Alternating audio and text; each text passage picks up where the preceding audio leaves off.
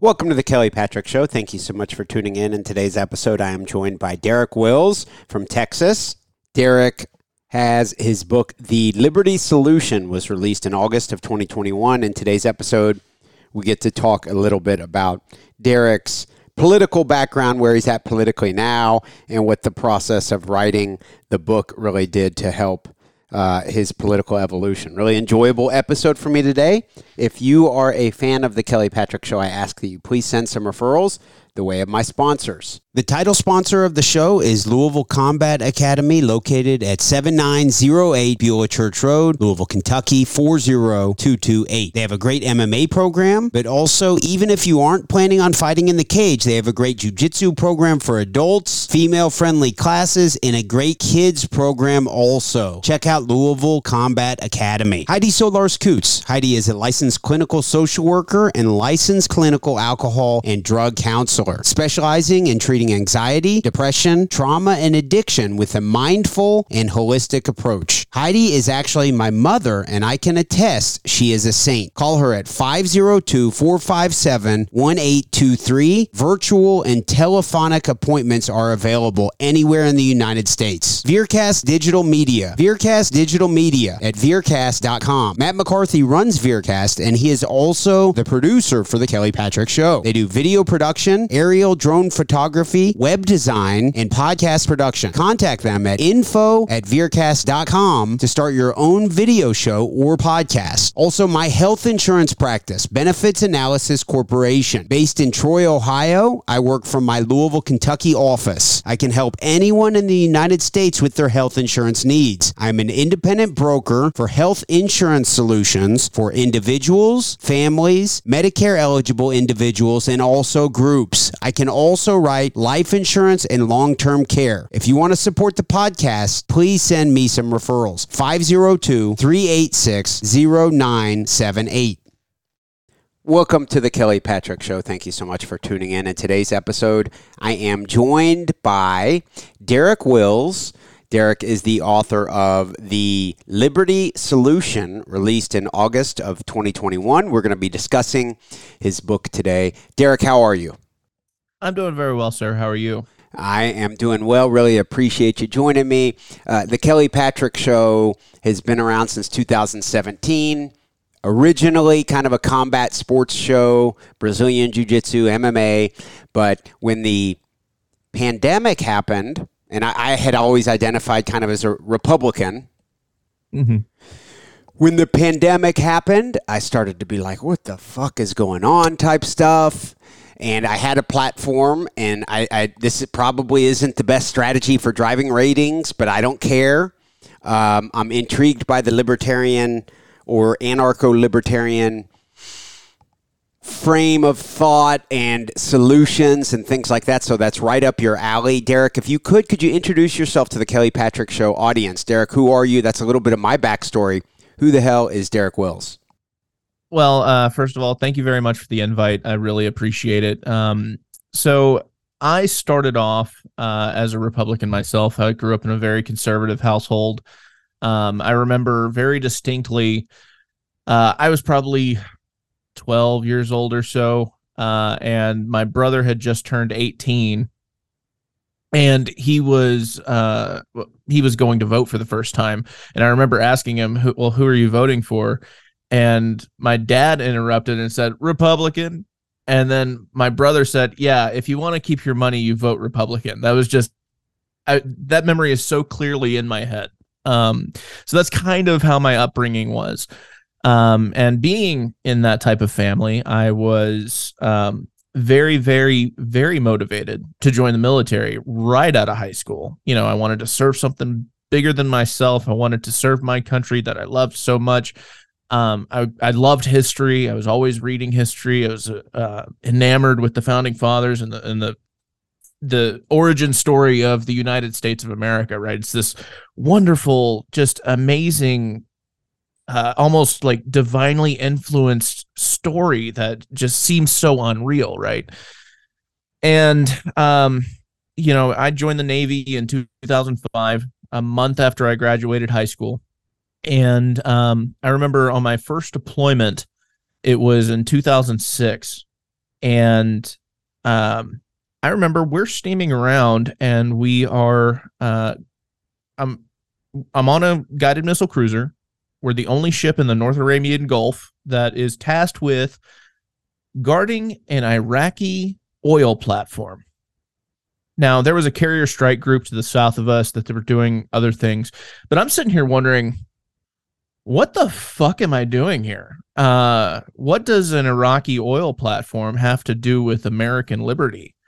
Um, you know, I was still very much a Republican, but that's kind of the first time that I started to really question things. Um, there was a, a short time where I was I, I considered myself a, a 9/11 truther, like it was an inside job type thing. I kind of put that aside, um, and, I'll go into why a, a little bit later. But um, when I got out of the Navy in 2011, uh, I was still very much a conservative. I was no longer I no longer called myself a Republican. I was a constitutional conservative. You know, just trying to um, uphold the sacrosanct document that our founding fathers had uh, bestowed upon us, and, and and you know all about just I was hardcore about liberty, but I thought that it, this document, this Constitution, was it. You know, the Bill of Rights, the you know, um, and I was enamored with just diving into the history of it.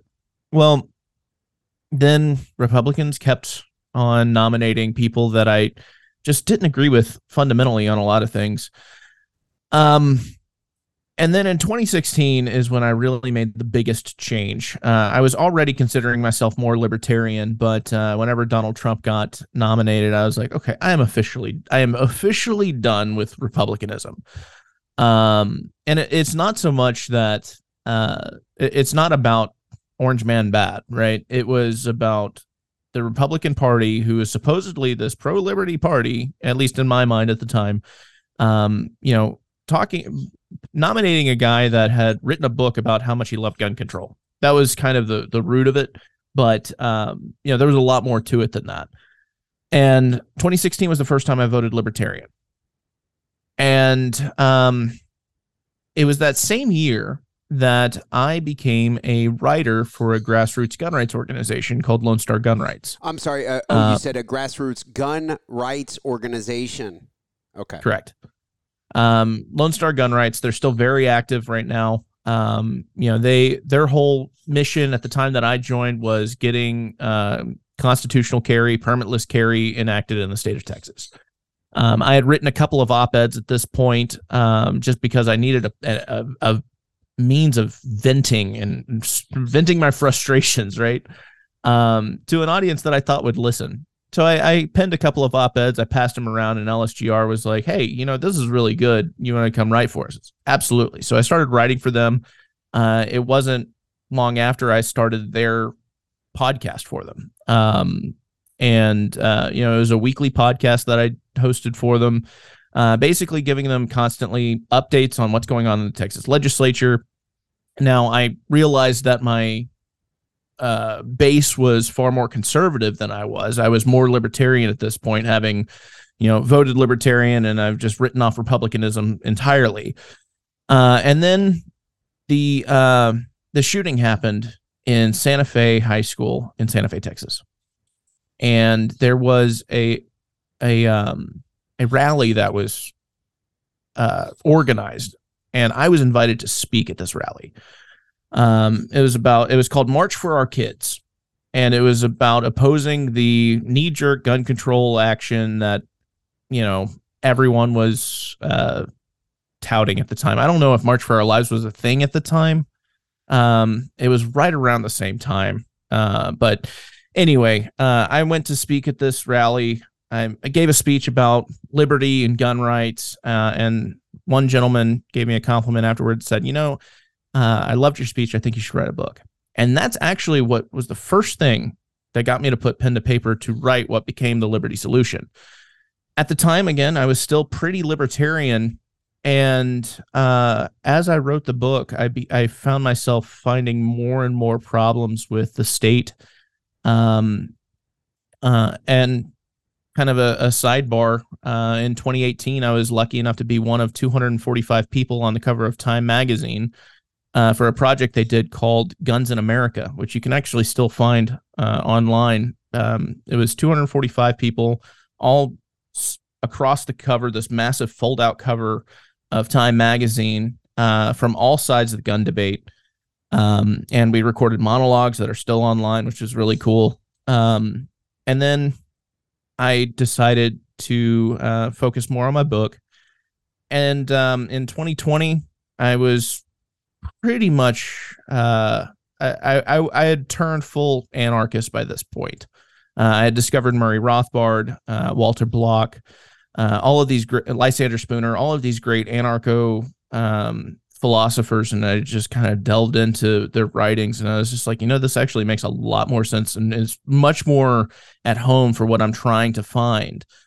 Um, and then in 2020, the um, uh, the Garrett Foster tragedy happened, and that was what led to my departure from Lone Star Gun Rights because I, I was sickened by um, the response that the base was giving in response, you know, in response to to that tragedy. And I was like, this guy was was more pro liberty than you are, and you're saying that you're, I mean, you're essentially celebrating his death. And could you, I, I couldn't. Could you summarize what happened there, please? Yeah, yeah, yeah. So, um, for those not familiar, um, this was really big at the time when um uh, the BLM protests were in full swing, and um, Garrett Foster was a libertarian. He uh, he was very active in his community, and one thing that set him apart, and this is why I really identified a lot with him, and why I kind of take his death so personally, is that he was able to separate the BLM organization, which is a Marxist communist, you know, powerhouse, and the protests themselves, which are just about anti police brutality. And, you know, he supported the message of the BLM protests, which is why he protested with them in Austin.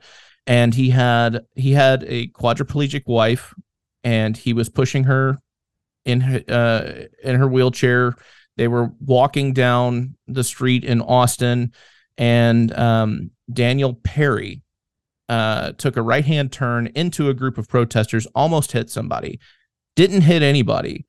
But uh, Garrett was there to work security and he was trying to clear people out to see what had happened. And before he could even do anything, Daniel Perry uh, shot him several times and killed him.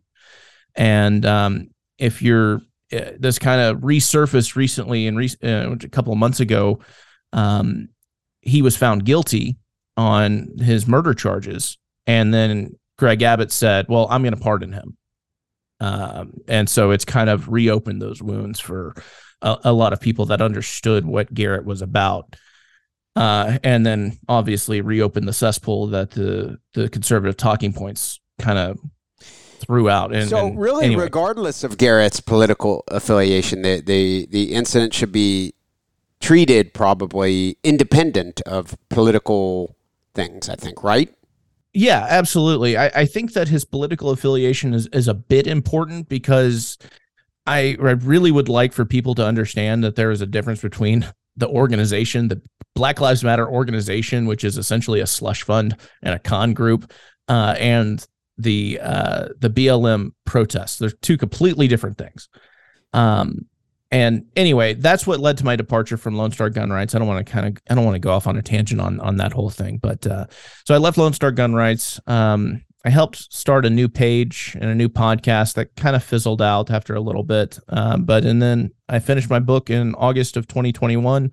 I published it, and uh, I also got Walter Block to write the foreword to it, um, which uh, I still can't believe. Walter Block is is, is an amazing mind. He's a uh, um, he's an economics professor at uh, Loyola University in um, New Orleans, and uh, he has published, I think, over 1,500 peer review articles on economics, and uh, um, he has also written scores of books. Uh, and so he, I'm really humbled that he was able to write the foreword. I know I kind of went off on a very long, in depth background about who I am, so no, I apologize. That, that's but. good. That's what the episode is about. What else? Um, that that's kind of what brought you to the point of writing the book. You said you evolved over the course of writing yeah. the book. And um, my goal with the Kelly Patrick Show a lot of times is to get people to listen, hopefully, who are not libertarian and are not anarchists. So they're maybe a Democrat or a Republican, or they are undecided or whatever you want to say. Right. Um, one thing I've noticed is when I tell people, like family members, if I have an uncle I haven't seen in years and he asks, you know, something political, and I say, I'm a libertarian, I get kind of a cringy response like, oh, well, that's a waste of time. um, but since I also have evolved into more of just calling myself an anarchist recently, when I say I'm an anarchist, that gets even more of a cringy, waste of time type response. What are your thoughts on that?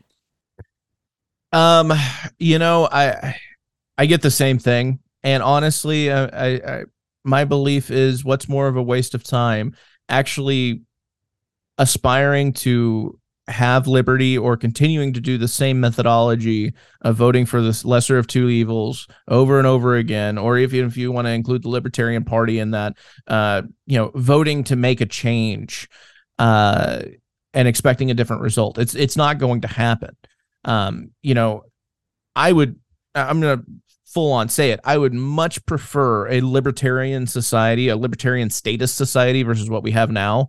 But even then, I would still advocate for anarchy, um, just because it's statism generally is incompatible with the very foundation of liberty, um, which is which I want everybody to.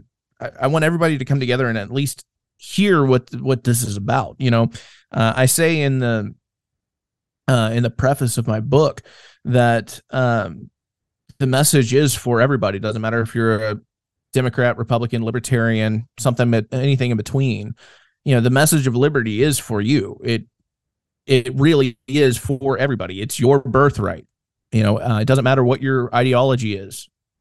You are entitled, and you have the natural right to live your life as you see fit without fear of retribution from other people uh, or the state for that matter.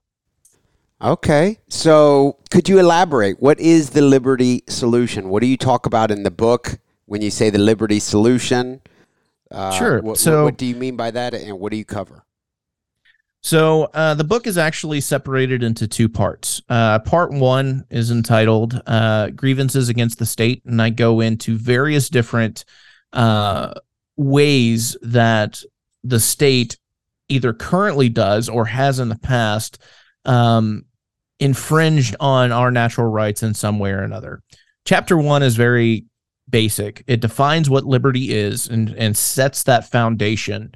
Uh, and then as the subsequent chapters come through, it applies that to each chapter. So you know, chapter two uh, is is called the destruction of property and how the state violates our property rights, uh, you know, in, in egregious ways, different ways from um, civil asset forfeiture, eminent domain, to TSA screenings, to NSA bulk collection of metadata, you know, all of those things uh, that the state does and and why it's so evil and why it violates our natural rights. You know, three talks chapter three talks about taxation.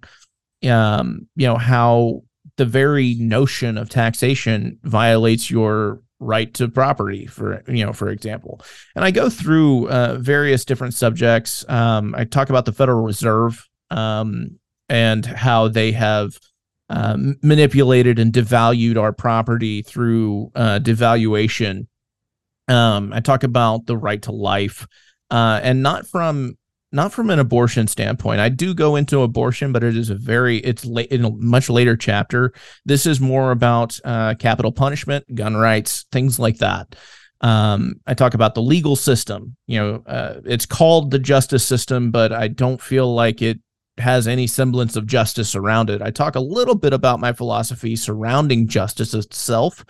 Um, and how it's a man-made construct, whereas you know everybody's familiar with the the end of the Pledge of Allegiance that says with liberty and justice for all. And, you know, we think of liberty and justice going hand in hand, but you know liberty is this natural thing that we all have and justice is our bet our is a man-made construct for our best attempt at uh, giving repentance and retribution for any sort of liberty violation. It's flawed, uh, and I go into that a little bit. Um, but uh, I do talk about. Um, I also talk about uh, immigration and the right to travel. I talk about foreign interventions and some of the awful atrocities that uh, the U.S. government has has committed since 1953 abroad. Um, I go into a little bit about my time in the military and um, how I, you know, how nobody in the military actually serves our country. We, we are pawns in a political game. Um, you know, we are brainwashed into believing that what we're doing is noble and good and um, it's not it's it's it's evil and th- what makes it even more evil is that we're conditioned to believe that it's good and we're, we're acting under these orders that um, we think is for the greater good for defending american liberty and it has nothing to do with any of that part two is called the solution to the state and i go into a philosophical explanation of how a stateless society would work um, you know a lot of people have concerns about anarchy. You know, they talk about, well, if anarchy happens, then the warlords will take over. And my rebuttal is, you mean like the warlords in Washington, D.C. right now that have taken over? Um, you know, that is statism. Or, you know, who will fund basic infrastructure? Well, that there are ways of doing that. What about law enforcement and uh, torts and, you know, if somebody gets murdered how do you deal with that what you know i talk about how the how justice is a man-made construct how do you deal with that in an anarchist society so i talk about all these various things uh, and explain in ways it can be accomplished by also saying this is just one idea there are infinite ideas on how this can work and that's ultimately what makes it beautiful uh, is because the culture itself has the ability to uh, create their own solutions to these things uh, while still championing championing the foundation and uh, um, uh, the foundation of liberty in across the entire spectrum. Um, and uh, yeah, that's that's essentially the book uh, from start to finish. Um, does that answer kind of, kind of answer your question? That certainly does, and there are so many different directions I yeah. can take that because, like I said, over the past few years, I've delved into the world of anarcho libertarianism, and it, of course, you get questions like uh, my daughter the other day was asking me about the abortion topic. Mm-hmm. And I was trying to articulate to her, and correct me if I'm wrong, but this is what I said that Ron Paul's description would be that abortion is, of course, horribly inhumane. He does not agree with it. He's not a fan, as I also am not a fan of abortion. Doesn't mm-hmm. sound pleasant. I would say, arguably, especially like the day before the birth, you know, I, I would say that, in my opinion, that is murder. Um, however, the libertarian solution, which I guess isn't even a solution, would be to kind of back off and and and to yes, maybe that'll happen. Should my tax dollars go towards someone else's abortion? Certainly not, in my opinion. Certainly not at all. Not a penny ever. However, I'm not a fan of necessarily having a law preventing anything from happening. Uh, does that right. make sense? What do you think of my description? How would you handle? I know you addressed it in your book, but how would you right. handle that when I was describing it to my 15 year old daughter? No, I, I think that's a great setup for it. Um, you know, I t- I also I talk about um, my beliefs on uh, the abortion situation, while also separating my personal beliefs from the philosophical and you know how they apply to liberty. You know, the thing with liberty is is it ultimately means that people will act in a manner that you don't agree with in a way that you don't like. You might have even find it morally bankrupt, but morals and liberty are completely independent. Morals are in, are are uh, essentially personal, whereas liberty that is for everybody. And you know, you don't have to exercise a particular liberty, but you still have the liberty, right? It, it's it's different from your moral philosophy, your moral compass, your moral understanding. Um, so I do believe, and I say this in the book, that uh, that when an abortion happens, it doesn't matter at what stage, it is taking a life.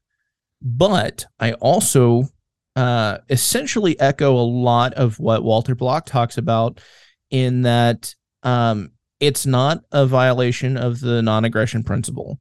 Uh, and it is a natural right that the uh, pregnant individual has uh, because of the fact that it is their body and they have the ultimate say as property owner of that body of what stays and what goes. Um, you know, Walter Block called it evictionism. I um I I subscribe to that idea. I don't know if I particularly like that label for it. I think it sounds a little crass. Uh, but ultimately the philosophy is sound, you know, uh, and I draw an analogy in my book that let's say um your brother or you have a loved one, doesn't matter who, uh, is terminally ill. And let's call it a matter of fact. Like it is not subjective, it is objective fact that you are literally the only person on the face of the planet that can give him adequate care. And you voluntarily bring him into your home to give him that care. Do you have the right to change your mind? I would argue absolutely because you volunteered to give them care you volunteered to give them resources your labor your money your you know whatever resources you have available and at any point something can change and it's no longer uh it's it's no longer it's no longer desirable for you to do that. It doesn't matter what changes, whether you don't have the resources anymore and just physically can't, or you have a change of heart and you're like, uh, I don't care anymore. Whatever the case may be, you still have the right to change your mind. Um, and to me, that's kind of the a, a good analogy for the abortion issue. Yes, you had the choice to have unprotected sex with somebody, uh, and you got pregnant, and that was a voluntary choice. But you have the right to change your mind on giving care, giving resources to the unborn child. Um, and even if that means that their life, you know, their life stops, you should not be compelled to give them resources that you do not want to give because they are your resources to give. Hope that makes sense. It does make sense, and really, it, it what it addressing that issue and having a, a articulate, rational take on that issue, I think, is important. And, and, and, what I mean by that is it's arguably the most controversial, emotional topic known to man, at least in our country, okay? But what you just articulated, basically Walter Block's evictionism type approach or, or description of it, it it's not pleasant at all. You said it's crass. No. It, it is. It's not pleasant. I'm sorry to anyone listening that is not pleasant. And if you're not a fan of abortion, by all means, don't get one. Mm-hmm. Uh, but at its core, from a liberty angle, I could take this in a lot of different ways, man. um, at, at its core, from a liberty angle, there is a solution to it. Okay. Yeah. Okay, and, and, what that rang in my head was this: my stance on Ron DeSantis and the over sexualization of children in our schools. I have two kids in public schools here in Louisville, Kentucky. And I'm not a fan of public schools at all. And if they had a drag queen come into the school and read to them, or I find out one of my teachers of my, my kids' classes is maybe gender fluid and they're trying to talk to my kids about it, or, you know, anything like that, I would be furious. I'm not a fan of that at all. And I think the people who are pushing that are fucking weirdos. Full disclosure. However, unpleasant reality. Um, we have public schools, which I hate. I'm not a fan of public schools at all. And to try to come in and apply additional laws to those public schools to prevent what you don't like maybe overstepping some liberty uh, uh, centric type important uh, uh, uh, foundations of our country. Does that make sense? I, I, may have not described that well, but I think you could apply similar logic to a lot of different topics. One of them would be the laws passed in Florida. I'm an anarchist, admittedly right leaning anarcho libertarian, mm-hmm. and I'm not a fan of, of uh, um, Ron DeSantis trying to tell. Um, schools what they can and can't do, not because I'm woke, not because I'm trying to score points on some woke scale or impress my lefty friends at all. I don't give a fuck about that, or at least I like to think I don't. But I hate public schools so much that they're almost a lost cause. Like, just back off, man. You can't apply more rules to a system that's already completely broken. Just back off. What are your thoughts on that topic? Uh, uh which topic in particular? uh, okay, the, the, Ron DeSantis applying rules to the public schools in Florida. Uh, uh all right, type, so type topic. Right. So I I don't think public schools should exist. Period. Agreed. Um, but uh, I I I I will kind of take this into a, a bit of a challenge for you uh, regarding the whole drag queen and and gender fluidity thing. Uh, and I get a lot of hate for this, and and it, it's really sad to me. But you know, whatever. Um, you know, I don't have a problem with drag queens reading to children. I don't have a problem with um, if a minor wants to have a conversation about their gender identity with be that with their parents or with somebody they feel comfortable with. I do say in the book that ultimately children own themselves. Parents don't own their children uh, because that would make a master slave relationship. I don't think that we should abolish the cultural uh, understanding of this de facto hierarchy that we've established between parent and child by any means. But that is to say that ultimately the child, the person, they they have their natural rights from the day that they are alive. Um, parents should guide their children. Parents should help mold their children into being good, upstanding individuals. Um, but ultimately, the decisions to be made are up to that individual. It doesn't matter their age. Uh, and this is where statism kind of gets a little. Uh, I don't know the proper word for it. It gets, a little dicey because now we're talking about um, we're talking about minors and you know i can already hear a few wood chippers starting up. And believe me i'm right there with you. I'm not i'm not saying that we should uh you know make it okay for um culturally okay for a 7 year old to uh do whatever they want. I don't think that we have this cultural de facto hierarchy between parent and child that we should keep, but it should not be something that is enacted by law and enforced by the state. If that makes sense, I want to before we get it too deep into this, I want to make sure that that foundation is understood. Okay, we're, I think cool that's, a, that. that's, a, very important uh, uh, um, uh, uh, point. I've recorded episodes recently with one in particular. I won't name who it is, but a Republican friend of mine, great guy, great guy. Mm-hmm and actually two of mine fit the bill for this that I've recorded with recently. Okay, and they they are fans of DeSantis's uh, uh, actions in Florida. Okay, and I get it, mm-hmm. I do. Like if if I have to send my kids to a school and I'm a good father and I see when I drop them off, there's some guy with pink hair and like a, a pride shirt on. Doesn't mean I hate gay people.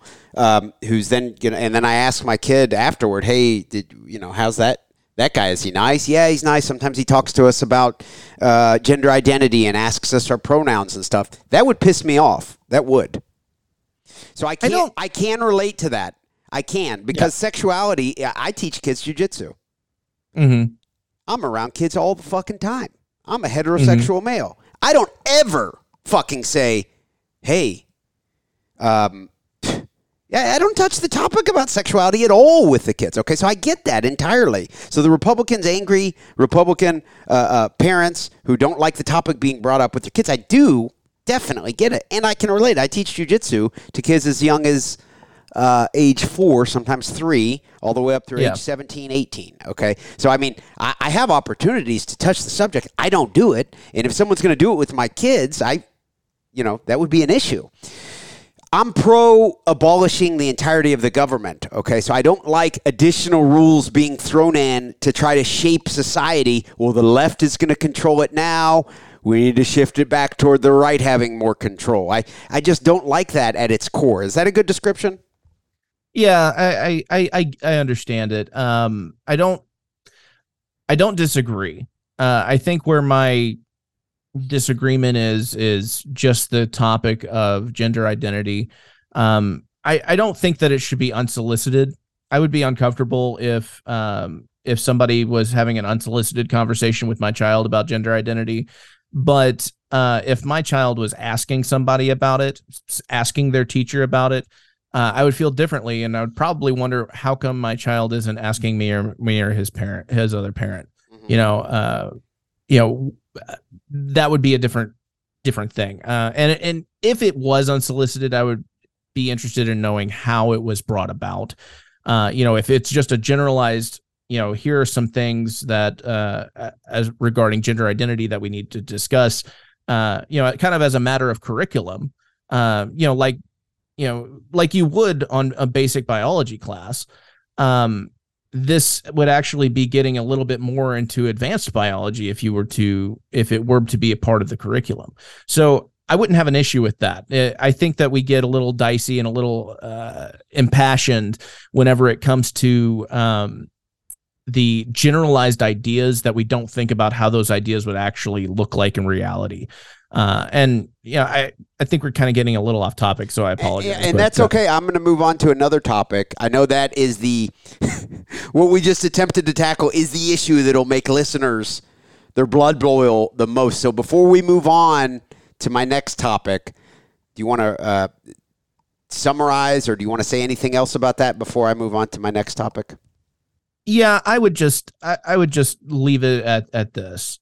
Ultimately, everybody owns themselves, right? Uh, they are the owner of their bodies, so they have the ability to make decisions for themselves uh, that they feel are necessary.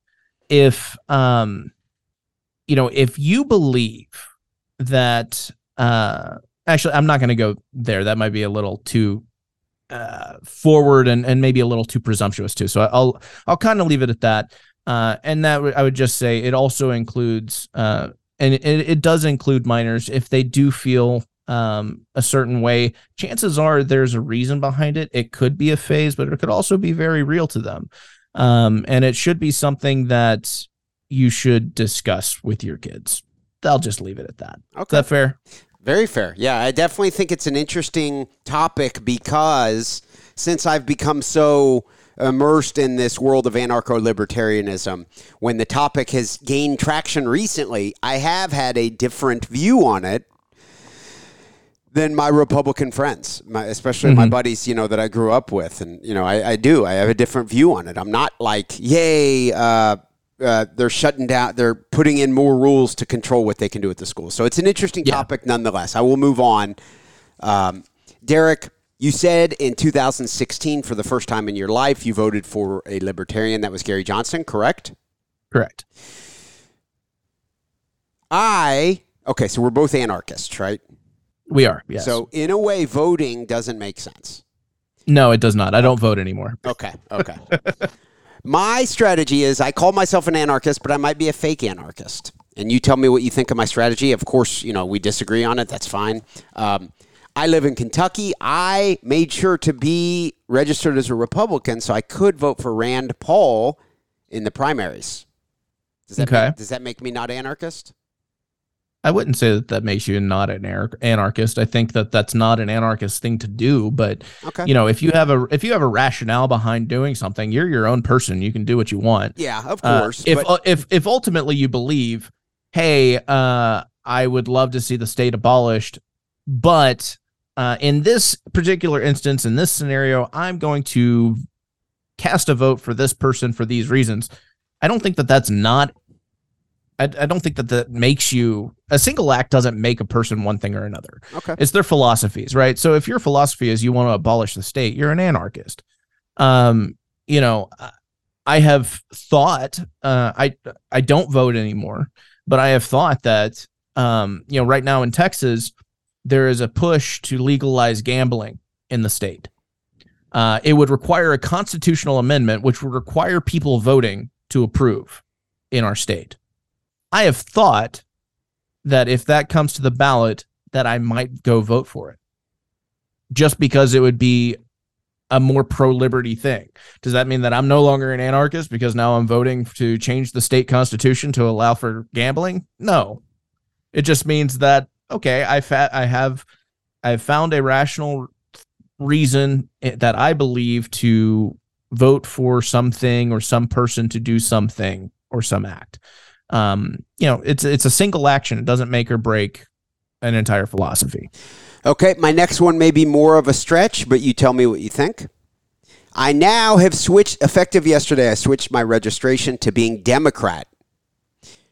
Okay. So in March of 2024, when Joe Biden, I think, will primary against RFK Jr., I can. You're going to vote for RFK Jr. I'm going to vote for RFK Jr. in the Democratic primaries because I think if we end up with a RFK Jr. versus Trump as the two Democrat and the Republican candidates type presidential election, I think that would be better for the future of our country, although neither of them are anarcho libertarian really at all. But what are yeah. your thoughts on that? Uh, again, a, a, single act doesn't make or break some, somebody's philosophy. I think that what you're doing is um, you are acting with the cards that you're dealt, whereas I'm refusing to play. You know, um, we both we both have the same feelings towards the game, um, and that's completely fine. If you want to continue to uh, play the game and switch your uh, political affiliations around to cast votes uh, to drive uh, the political outcomes a certain way, that's entirely your choice to do. Um, I don't have any negative judgments for you for doing that. I don't. I mean, that's essentially that's your business, and uh, I would not say that you're not an anarchist because you do that. I would just say you're playing the game and you're doing it for your own reasons, and that is your choice. Do you think if RFK Jr. was the next president of the United States, he would be a better president for our country than Joe Biden? Um you know, if you had asked me this question and I was me from five years ago, I would probably have a better answer for you. I really don't know. And I I really don't care. I'm sorry to, to say that. That's why I, am asking. Really, that's why I'm asking. Yep. I've stopped. I have completely unplugged from the world of politics uh, almost entirely. Um, you know, I I used to be so ingrained in it. Like, like when I was with Lone Star Gun Rights, you know, I was constantly keeping up with bills in the Texas legislature, bills in Congress.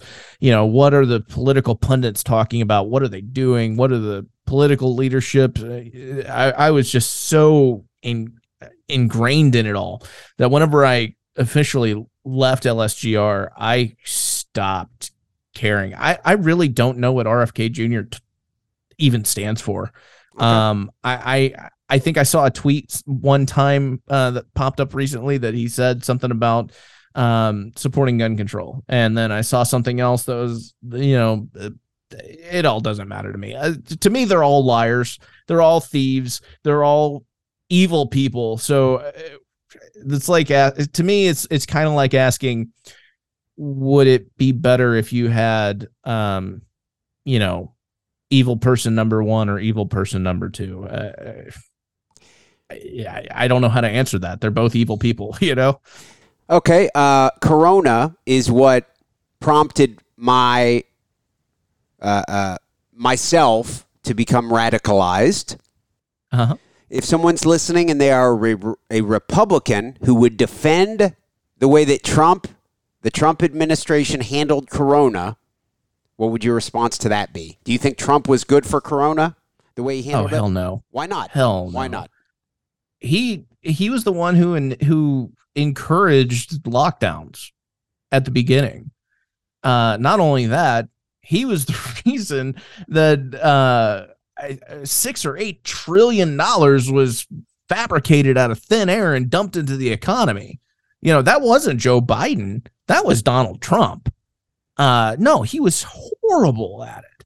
Not that any of the governors were any better. Some were actually worse, but well, I, I guess that's relative. You know, worse is relative in this point because, uh, yeah, the governor of California may have crippled their economy, but they didn't print trillions of trillions of trillions of dollars either.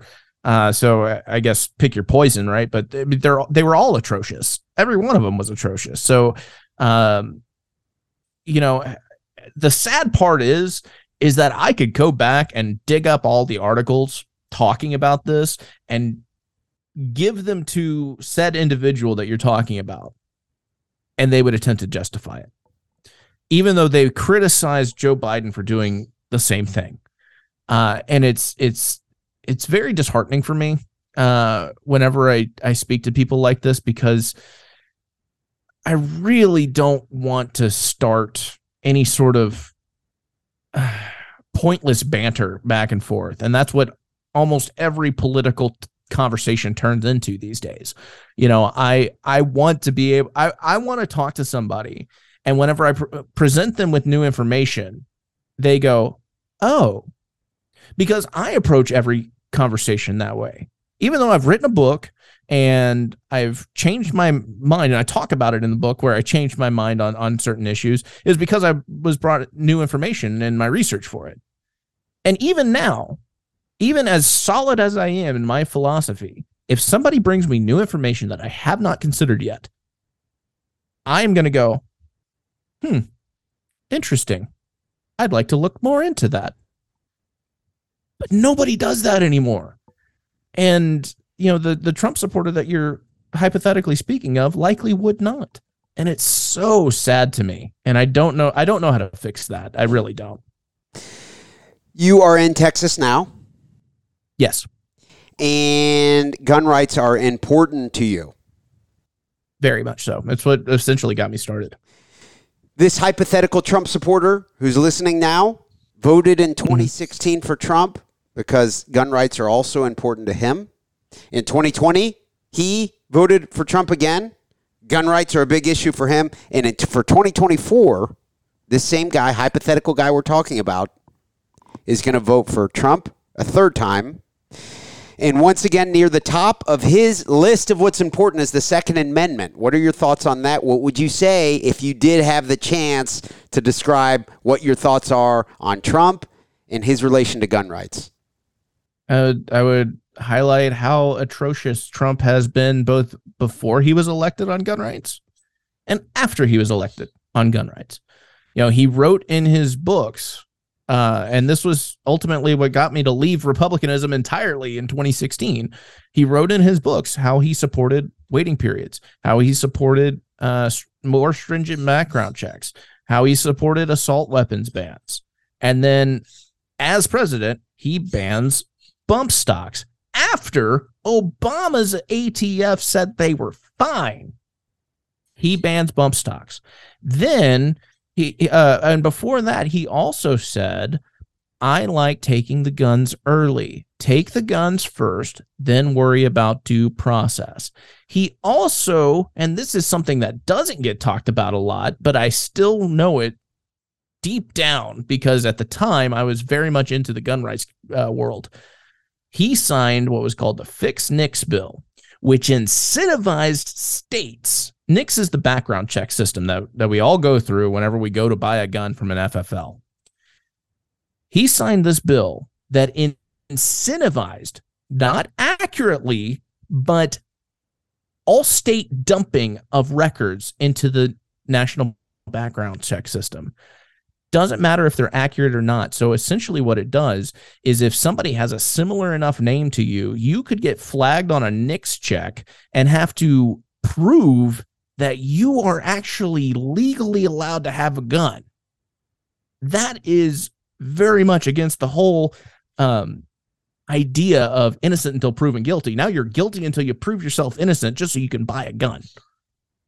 Trump also did that. And you, if you don't think that he, that if, if if you honestly believe he's playing seven dimensional underwater back backwards chess, yeah, I I really I don't have any hope for you. I, I really I really don't. Am I hearing you correctly? Was the Obama administration better for gun owners than the Trump administration? Obama actually never enacted any real gun control. The only thing that he really did in his administration uh, had to do with uh, people on Social Security. Uh, it was still bad, uh, but it wasn't. It, it didn't make people into felonies overnight like Trump did. Trump literally made people into felons overnight. And um, you know, uh, I would also highlight to anybody that's a Republican that talks about how much gun rights are important to them. I would also highlight how Reagan um, also supported and enacted numerous amounts of gun control legislation. And I would encourage them to uh, rethink their entire standing on that issue because honestly, gun control has never in this country has never passed without Republican support, ever. Then it goes all the way back to the National Firearms Act of 1934 uh, you know, talk about Reagan. He he enacted. He is the reason you can't carry a gun in California today, was because of Ronald Reagan. Reagan also essentially banned select fire weapons. They used to be controlled entirely by the NFA. You just had to pay a $200 tax stamp. Now they have to be manufactured prior to May of 1986, which means there's a very finite supply. And that's why any select fire weapon costs about $20,000 instead of seven, eight hundred bucks, which is what it used to cost in today's dollars. Um, and uh, he also Reagan also supported the assault weapons ban of 1994 that Clinton enacted. He uh, supported the Gun Free School Zones Act, which made it a federal offense to carry a gun inside a public school, which was signed by George Bush. So gun control's never been enacted without Republican support. And any any Republican who says gun rights are my issue, well, you need to rethink where you align. Okay, Derek. So most of my Republican leaning friends would say, and I've had them say it to me recently. Sure, I, I don't think someone who's clinically insane should be able to go in and buy a gun. So I'm okay with a background check. Um, but you know, I think we, so basically they're saying that them, themselves, and people who are not insane should be able to buy guns, but, you know, pretty easily. That's their take mm-hmm. on it. That's, I would say, that's almost the official Republican stance on it.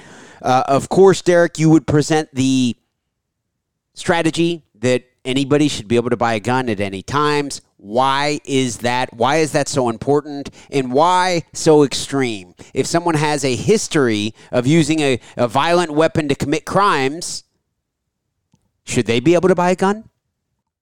So that's always the question that's asked. And I always find that to be the wrong question to ask to really understand the issue. Should so and so be allowed to buy a gun? Should X person, if they've done Y, be allowed to buy a gun? The real question is Does X person have the right to defend them, their life and their property? Yeah, that's, that's a resounding yes. Like if well, you were to ask, if, if they're not incarcerated, they're public. You know, I told my daughter this. I was trying to say, imagine a man uh, robs a, a, liquor store and he does twenty years. Mm-hmm. Then he gets out. Okay. Mm-hmm and he's trying to do the right thing. Okay, mm-hmm. he's not going to be rich. He's probably going to live in a rough neighborhood maybe he may live in a rough neighborhood. Are you suggesting that individual should not be allowed to defend themselves? knowing everybody else around them probably has guns, or should they be coerced into illegally obtaining a gun? Uh, uh, which, of course, recidivism. I mean, they'll, they'll, end up right back in prison. I mean, yeah. what? So what? Uh, uh it's not that hard to get a, a, a, a weapon illegally no. in the United States. So I think that's an important part of this conversation. But what do you think of my description there that the guy who knocked off a liquor store 20, 20 years for armed robbery gets out? Why should he not be able to, once again, like you said, why should he not be able to protect himself under the law? Yeah. So actually, I have a very good anecdotal story that I was really involved in uh, towards the, you know, when I was with Lone Star Gun Rights. Uh, there was a guy uh, named Hakeem Dumas in Slidell, Louisiana. Um, he uh, he had had an argument with his ex-wife, and he took his son to a friend's house. His uh, son's mother hired two people to kidnap the child. Hakeem Dumas used a firearm and killed one of them and wounded the other. The sheriff's department that investigated said this was a good shoot. This was perfectly within the the scope of the legal framework. You know, but Hakeem Dumas was a felon.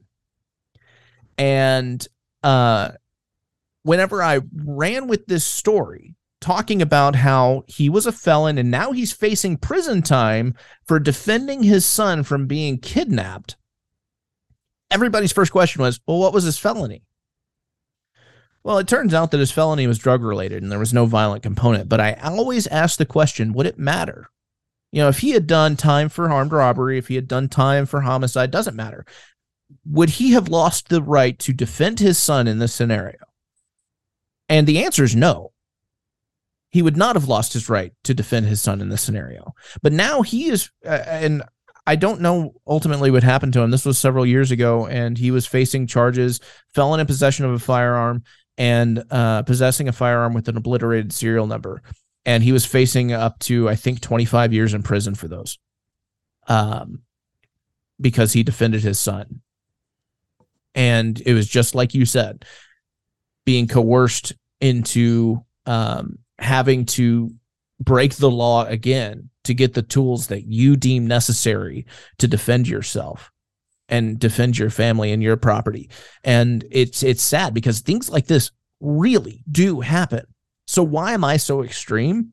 Because who's to say, you know, if you, you talk about mentally ill, who creates the line of where mental illness begins and normal quote unquote people begin?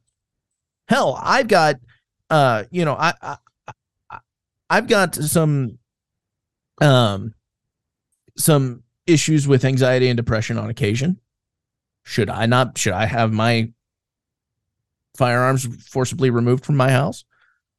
A vet with PTSD uh, should um you know what about what about a, a woman who just gave birth and has postpartum depression? What about uh, a rape victim? She was just a victim of a rape. She didn't have her gun on her at the time, so she became a victim. Should should she have her guns taken away from? What about a trans person? Everybody talks about how trans being trans is a mental illness, which I don't personally agree with, but for the sake of argument, should they not have the right to defend themselves? Could you imagine if um you know somebody in uh the Pulse nightclub in Orlando several years ago had been armed? But no. We all want to talk about these bullshit feel good talking points that ultimately make no difference. And that is how bad public policy comes into fruition. We always, oh, it sounds good on paper. Let's run with it. Yeah, it sounds good on paper that we shouldn't allow uh, guns in schools because the guns are guns are for uh, or schools are for places to learn. They're not war zones. But uh, what if somebody makes it one? You know, who and ultimately, here's another question to anybody who says X person should not be allowed to have a gun. Who are you to make that decision for them? Who are you to tell them what is necessary and unnecessary to, for the defense of their life and their property and their family? I mean, it, it's pretty straightforward. You are nobody to them. You have no authority to tell them one way or the other.